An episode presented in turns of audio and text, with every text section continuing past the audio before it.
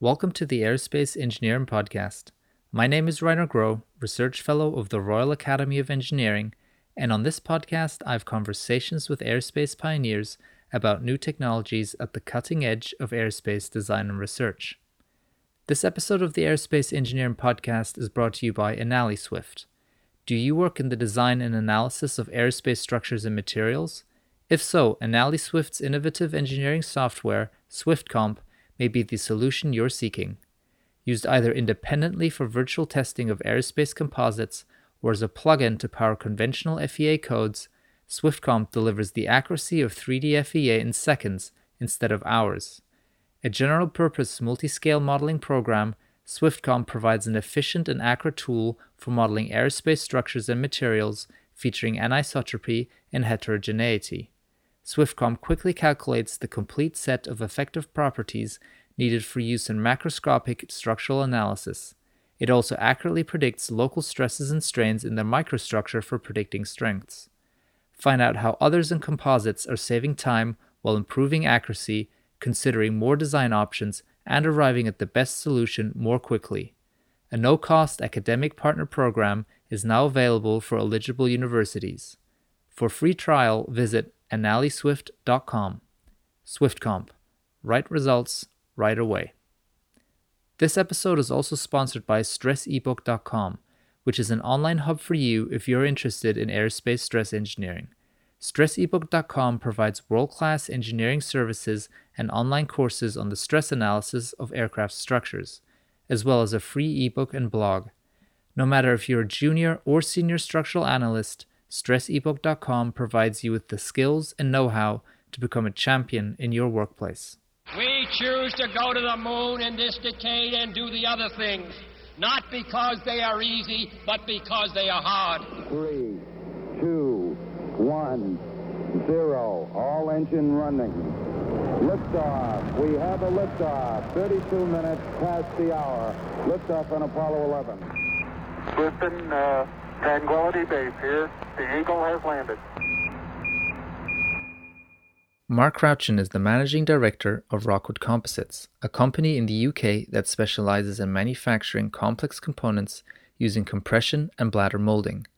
These manufacturing processes use fiber mats, be they carbon fiber, glass fiber, Kevlar, or any other material, which are then pre impregnated with resin and placed in a mold, where they are cured at elevated temperature with the addition of external or internal pressure. The team at Rockwood has been supplying the aerospace, defense, medical, and nuclear industries for over 25 years, with customers ranging from Leonardo Helicopters and the McLaren Formula One team to Safran and Facebook's Aquila Internet drone. In 2018, Rockwood won the Innovation in Manufacture Award at the Composite UK industry event for their innovative use of advanced composite materials on the Tokamak ST40 nuclear fusion reactor. Composite materials have many benefits in terms of their excellent strength and stiffness at low weight. However, there's a common misconception that metal or ceramic components can easily be replaced one to one with composite components. One of the reasons that this is not the case is that the manufacturing processes of these material systems are entirely different. While metals are readily cast or machined down from a billet, composites are typically manufactured additively by stacking multiple layers of fabric on top of each other to form a laminate. As anyone can quickly find out at home, wrapping a piece of paper around the outside of a doubly curved surface like a cereal bowl is very difficult without creating folds and creases. The performance of any composite component is therefore closely linked to the quality of the manufacturing process, and this is an area where Rockwood composites particularly excel. In this episode of the podcast, Mark and I talk about his background in engineering, the types of structures that Rockwood Composites manufacture, why composites manufacturing is a challenge, and the special solution Rockwood found for the Tokamak ST40 fusion reactor. In some parts of the episode, you will hear background noise from Rockwood's machine workshop. While this is a slight inconvenience in terms of the listening experience, I don't believe it detracts from the fascinating topics Mark discusses, and perhaps even places you, the listener, closer to the heart of Rockwood's operation. So without any further ado, please enjoy my conversation with Mark Crouchin. Mark, welcome to the podcast. Thank you. So before we talk about you know all the fascinating composites uh, and the components that um, Rockwood make, I want to start with a personal question just to introduce you. So how did you get into engineering, and how did your career evolve from then to where you are today? What a complicated question. Um, I got into engineering um, because I've always liked building things. And uh, because I'm of an older generation, in my day, you had to rebuild your car, you had to keep it on the road, and therefore you're constantly um, doing engineering type activities just to keep the day to day wheels moving. And that is something that people can do or they can't do. And, and I found that I had uh, skills in my hands that allowed me to make things and, and do things. I could draw, I could build, and it was almost inevitable. It was wasn't directed in any way that I ended up doing engineering type work. And uh, excuse me, I ended up going to Loughborough University, and from there I went on to um, British Aerospace and worked on aircraft. And from there I went on to uh, work for a company called Frazer-Nash that built missile launchers and lots of very exciting one-off type devices. And I had a whale of a time. Um, after that, um, and that was in the roughly in the early 90s, I went self employed and I've never looked back. Since then, I've been contracting. I've started my own businesses. Businesses have been bought out. They haven't. They've had good times and bad times, and eventually, uh, we're sat here in in Rockwood Composites, who make very much the same sort of things that we have done in the past. Uh, it's a small company, but very specialized in what we do. Right. So Rockwood, you just mentioned Rockwood. So what is Rockwood's mission, um, and what is you know specifically your main technical expertise? Um, the mission is to make technically demanding products at a, an exceptional quality for customers that we enjoy working for. Um, we specialize in bladder molding and compression molding of pre-preg materials in metal tooling. Now, that might sound a bit constraining, but it is, but it's a very exciting field because you can do an awful lot of very complicated structures that you would not normally be able to do so in, say, a resin transfer molding or an autoclave or vacuum bag molding. So it allows you greater degree of flexibility um, and a lot of design freedom to innovate. And, and making composites basically adding heat and pressure at the right time to a pre-preg material, and you'll get a, a molded part. The trick is then designing the part and designing the tooling to give you exactly what you need. And, and that's what we do. So it's a bit of a niche area. It, we don't fulfill the requirements of everyone. Um, you know, for instance, we don't make parts that are very large, um, but we do net edge mold parts on all sides. Um, they can be hollow, they can be um, molded on all surfaces, um, but they're either compression molding or bladder molded, or a combination of both. And um, the the detail is such that you can cycle a, a part in, in a very quick time. You're not constrained by an autoclave, for instance, where the part has to be bagged up. The tool then goes and sits in a queue ready to go for an autoclave. In our process, the tool goes into a press, the part is molded, the tool comes out. It's laid up again, it goes back in, it comes out. So the cycle time is short. The number of tools required for large volume manufacturing is short, is small rather uh, and the cycle time um, allows the process to be very, very cost effective. And most of our customers are driven by cost, um, as well as the technical um, complexity. So we tend to get involved with aerospace, defense um, companies that are building structures that are quite complicated and long running. Um, it, might, it might be an aircraft part, it might be something in a fusion reactor, it might be something in an MRI. So we get involved with the design of the part uh, right at the front end, and we design the tooling, we design the process to maximize the performance of the part and reduce the cost as much as we possibly can right from the outset. So it's really all about design for manufacture. Right.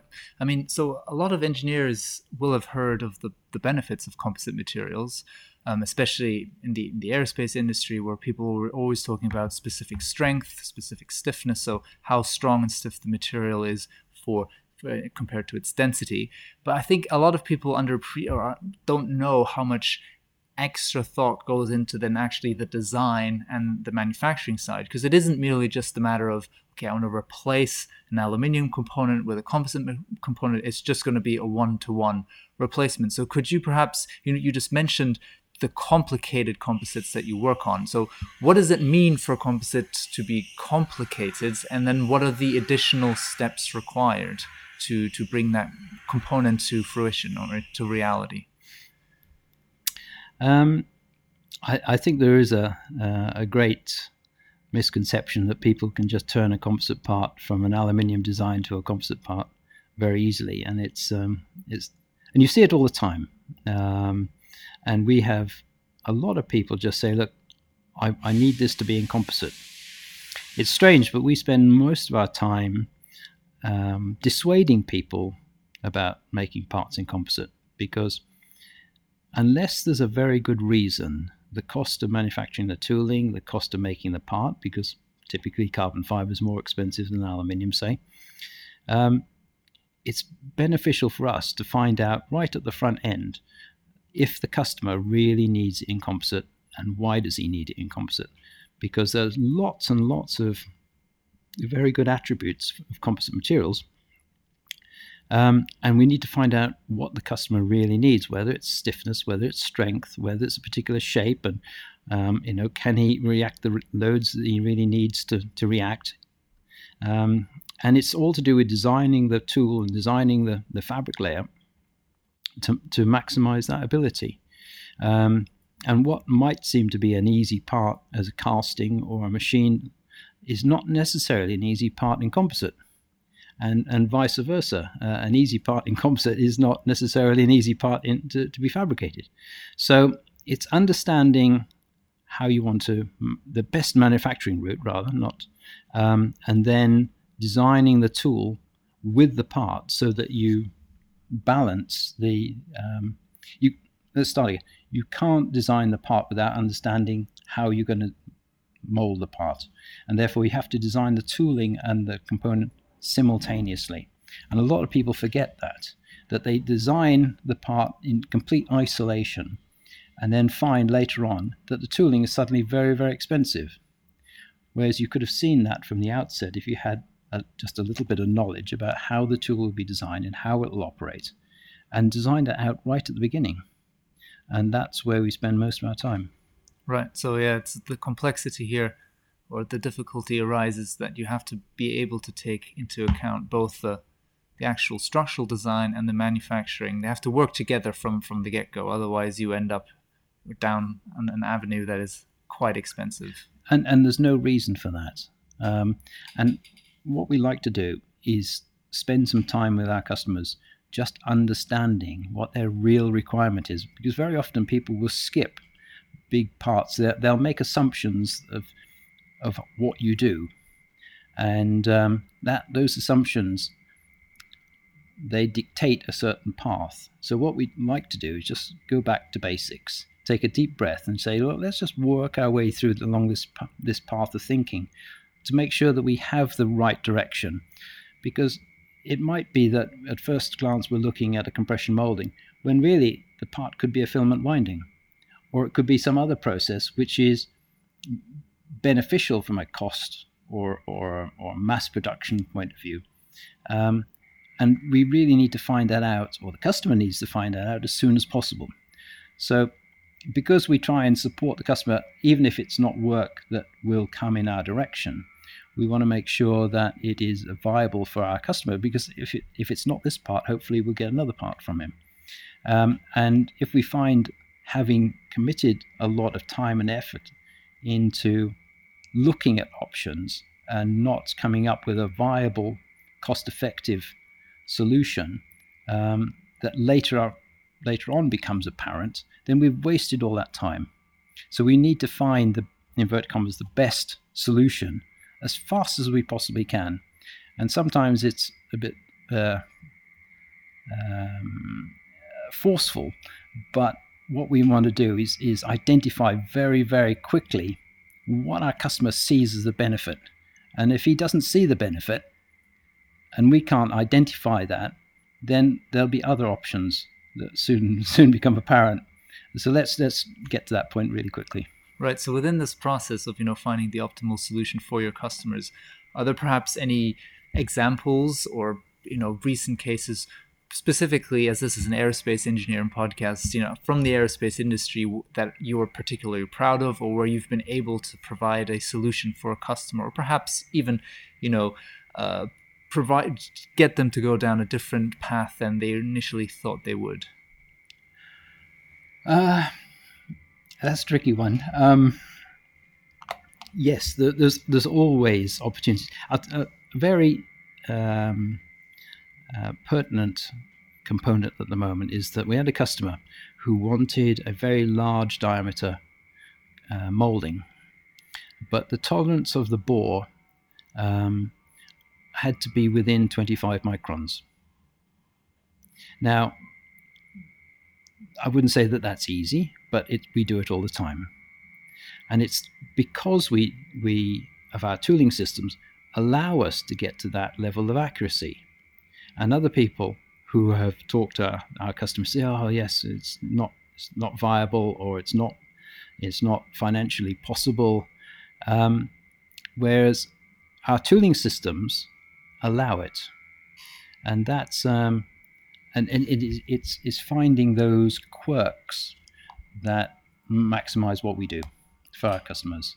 Um, but our, you know, a customer will not necess- necessarily know that we could mold to that accuracy, and therefore we we have to sort of work those things out very very easily or very, very as quickly as possible. Let's say. Right. Okay. So recently, um, I read about you in the news that you won the Innovation and Manufacture Award at the Composites UK Industry Awards on how you applied advanced composite materials on the ST40 fusion reactor, and that was in collaboration with the company Tokamak. So, first off, I was you know wondering, okay, well, what is the ST40 fusion reactor to begin with? uh, I think Tokamak Energy are the best people to explain it, but they are building a tokamak, a small-scale tokamak fusion reactor, um, and in in uh, in comparison to the tokamak that ITER are making. And ITER uh, is the International Thermonuclear Experimental Reactor. Uh, and we've worked for ITER and tokamak now for over uh, over seven years. Um, it's just a different scale and the same problems. So they've got very um, very high temperatures, very low temperatures, and a lot of engineering detail. Now for uh, tokamak energy, um, it was the application of uh, insulation in very, very small gaps, um, where we were laminating glass fiber prepreg with layers of Kapton electrical insulation film um, to, to create um, electrical insulation breaks between some very high voltage, high current devices. And we've been applying the same sort of technology to both ITER and to Tokamak. Um, and it was just in the Tokamak uh, application that a lot of people saw, oh, that was interesting. Um, and it's the way we molded, excuse me, the way we molded the um, glass and Kapton insulation around their, well, inside their central column, and and consolidated in a unique and high pressure way.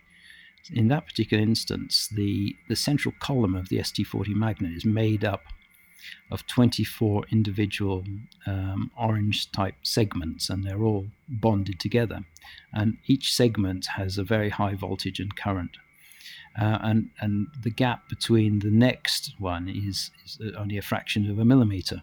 So we're having to apply multiple layers of glass and Kapton in that small gap, uh, and doing it in a controlled manner, such that when you put all the 24 segments together, uh, it all comes into a uh, into a structure that is uh, tightly toleranced.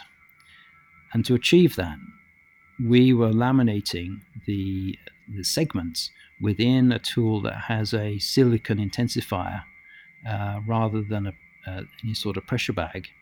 And that allowed us to adjust the temperature in the silicone, which then adjusts the pressure around the segment sequentially so we can we can get a pressure wave to run through the part and and in that way we can uh, iron out the glass and Kapton um, and squeeze out as much air as we possibly can uh, and consolidate it v- at very high pressures. So we're talking about at least 400 psi of consolidation pressure.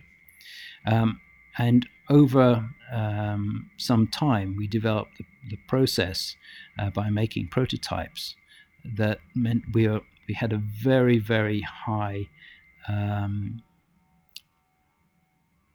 consolidation, which resulted in very thin cured ply thicknesses, uh, which then led us to go on and, and build the full size uh, central column for them, um, knowing that when it, all the molded segments are put together, the outside diameter is held within a very tight tolerance. Mm-hmm.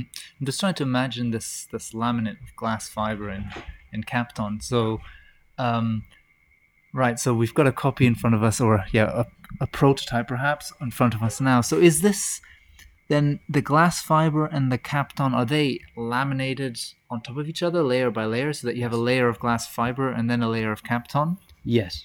Yeah. So on on each wedge there is glass Kapton glass. Mm-hmm. And then, so there's glass Kapton glass, glass Kapton glass in that gap. Okay. Okay, so it's basically a radial, it's a radial composite. So ra- typically when we think of a laminate, we think of sheets stacked on top of each other. But in this case, we have triangular wedges like a cake. And each slice of the cake is either Kapton or glass fiber and then it's laminated together like that. Yes, so there's multiple layers in, in that small gap. Right. Um, okay. Now, typically, um, this would be resin infusion molded. That's the industry standard. But getting resin to flow through such small gaps is very difficult. And that's where this process lends itself in that we have very, com- it's virtually void free and it's, um, it's very, very uh, narrow gaps that we can, we can fill.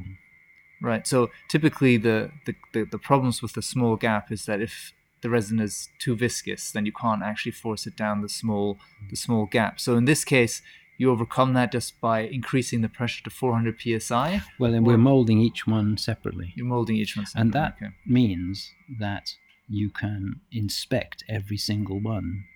It's not just one operation. It's 24 very small operations. It's like taking diddy steps so that you can inspect and, and, and ensure that every single one is perfect before they all go together. Whereas in most um, uh, vacuum resin infusion processes, you've got to pull the whole thing together, and if it works or it doesn't work. So this is a more robust solution. It then, um, and it's it's um, risk averse, if you like. Mm-hmm. Right, fascinating. Well, one of the one of our mutual acquaintances that actually introduced me to you, he's described Rockwood as a company that continuously pushes the boundary of what can be achieved with composite materials. So I was wondering, so what are perhaps some of the boundaries that you're currently trying to push? Where do you see composites manufacturing developing in the, in, in the future? I, I, mean, we don't have any um, industrial sectors that we uh, specifically uh, supply into, we are more of um, a materials and application um, provider. So that our, our, materials or composite materials can go in any industry. And I think that's what's so fascinating, whether it's space, it's subsea, it's in a fusion reactor, or whether it's an metrology instrument or in an aircraft, it doesn't matter. It's just an engineering problem. And the composites have got so many uh, properties that you can apply, and so there's so many different composite materials that you you have a, such a vast array of options um, that it, it's just phenomenal, and, and it doesn't matter what industry you look at, composites have got a part to play. Right. So it sounds like I mean, so I'm t- from an aerospace engineering department, so I tend to think of composites mainly being you know used for lightweighting for aircraft components, but you are basically yeah, you rightly point out that because in composites you have the unique ability to combine material properties from from two different materials and then even get new material properties out of the combination that the the possibility of applying it in different industries is actually quite quite probably just continues to grow day you know year on year.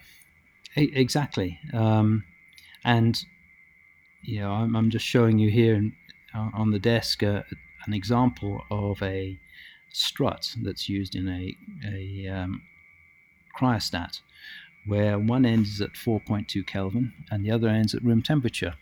And this particular part is half carbon and half glass because the carbon is a better insulator below 77 Kelvin and the glass is a better insulator above 77 Kelvin. So it's just knowing these material properties and then using them to maximize their benefit. Um, and this is this is just an engineering problem. It wouldn't matter if this is in a satellite in the bottom of a ship. It doesn't matter, and that's what makes it quite exciting. Right. Yeah. I mean, this is yeah. It's a, it's a, it's a great example of even in this case, it's a it's a two part composite, right? It's carbon fiber composite and glass fiber composite molded together. But it, it doesn't really matter. Composites is just a, a combination of a no, number of parts, um, and whether that's metallic carbon structure or an aluminium metallic composite structure, it, it doesn't matter. It really doesn't matter. It um, and I can show you other parts that are composite but purely purely um, exotic materials. Um, but the process is very much the same. It's just a mold tool, and it's just applying materials in the right way, um, using the right pressures and then the right times uh, to give you a invert commas composite part. Mm-hmm. Great. Well, Mark, thanks for having the conversation. It's been fascinating to talk to you and hear about everything that Rockwood does. No problem. Thanks for coming on the podcast. Thank you. If you would like to learn more about Rockwood Composites or composites manufacturing, then head over to aerospaceengineeringblog.com forward slash podcast, where you will find show notes about everything we discussed in today's episode. And if you enjoy the Aerospace Engineering podcast, then there are a number of ways you can support it. You can leave a review on Apple Podcasts or wherever else you're tuning in. You can share it on social media with your friends and family, or you can support the podcast directly on Patreon, where patrons receive exclusive behind the scenes content and special episodes. And with that, thank you very much for listening and talk to you next time.